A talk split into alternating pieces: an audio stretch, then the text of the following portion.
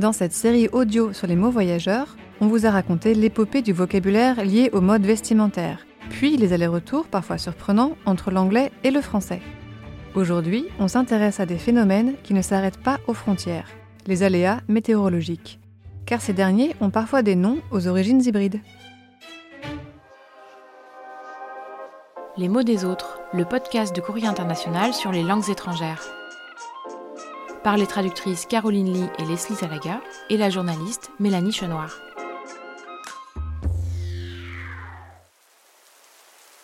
Si je vous dis pluie diluvienne, sans interruption, pendant plusieurs mois d'affilée, vous me répondez Hmm, Nord-Pas-de-Calais.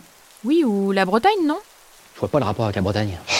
C'est bien connu qu'en Bretagne, il pleut une seule fois dans l'année, sauf que ça dure six mois.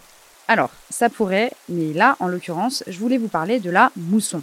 Ce phénomène saisonnier qui provoque des précipitations très fortes dans certaines régions du monde, en alternance avec une saison sèche. Le mot mousson en français est une déformation du terme portugais Monção. lui-même dérivé de l'arabe mausim, qui veut dire saison. Le tout pour désigner au départ une époque favorable pour le voyage des Indes. Attends, attends. Portugais, arabe, Inde, tu m'as perdu en cours de route là. Bon, je récapitule. En gros, la mousson, c'est un phénomène saisonnier provoqué par des courants atmosphériques liés aux variations de température. Les marins arabes le connaissent bien, parce qu'ils ont compris que c'est la période la plus propice pour naviguer vers les Indes, en fonction des vents. Et quand les Européens découvrent ce phénomène, qui leur était jusque-là inconnu, ils empruntent le terme arabe pour le désigner. Le mot portugais monsao est devenu monson en français, puis mousson.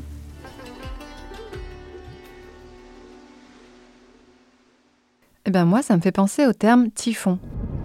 Une tempête approche.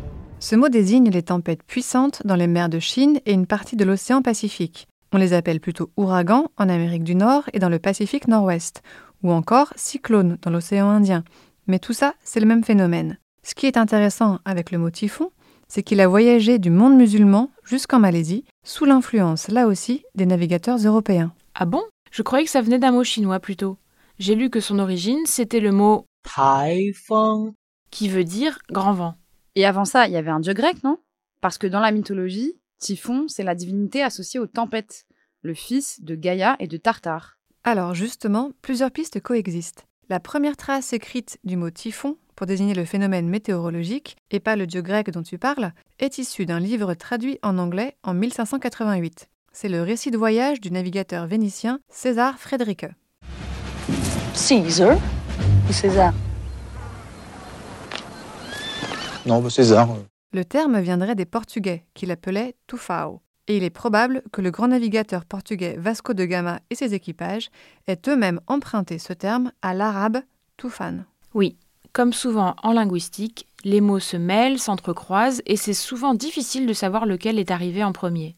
C'est un peu l'éternelle question de l'œuf ou la poule. Et encore plus quand il s'agit de phénomènes qui touchent des parties du monde aussi variées.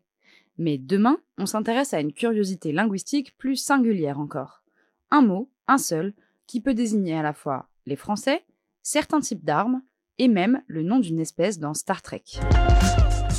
Si cet épisode vous a plu, n'hésitez pas à vous abonner, à mettre une note ou un commentaire. Si les langues vous intéressent, retrouvez une sélection d'articles sur le sujet dans notre hors-série La bataille des langues. Et nous, on vous dit merci. Dankeschön. Thank you.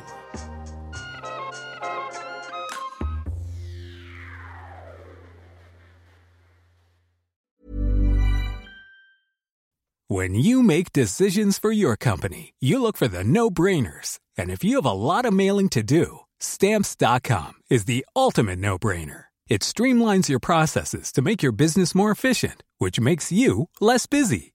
Mail checks, invoices, legal documents, and everything you need to keep your business running with stamps.com. Seamlessly connect with every major marketplace and shopping cart. Schedule package pickups and see your cheapest and fastest shipping options from different carriers. With rates up to 89% off USPS and UPS rates. And with the Stamps.com mobile app, you can take care of mailing and shipping wherever you are. Make the same no-brainer decision as over 1 million other businesses with Stamps.com. Sign up with code PROGRAM for a four-week trial, plus free postage and a free digital scale. No long-term commitments or contracts. That's stamps.com.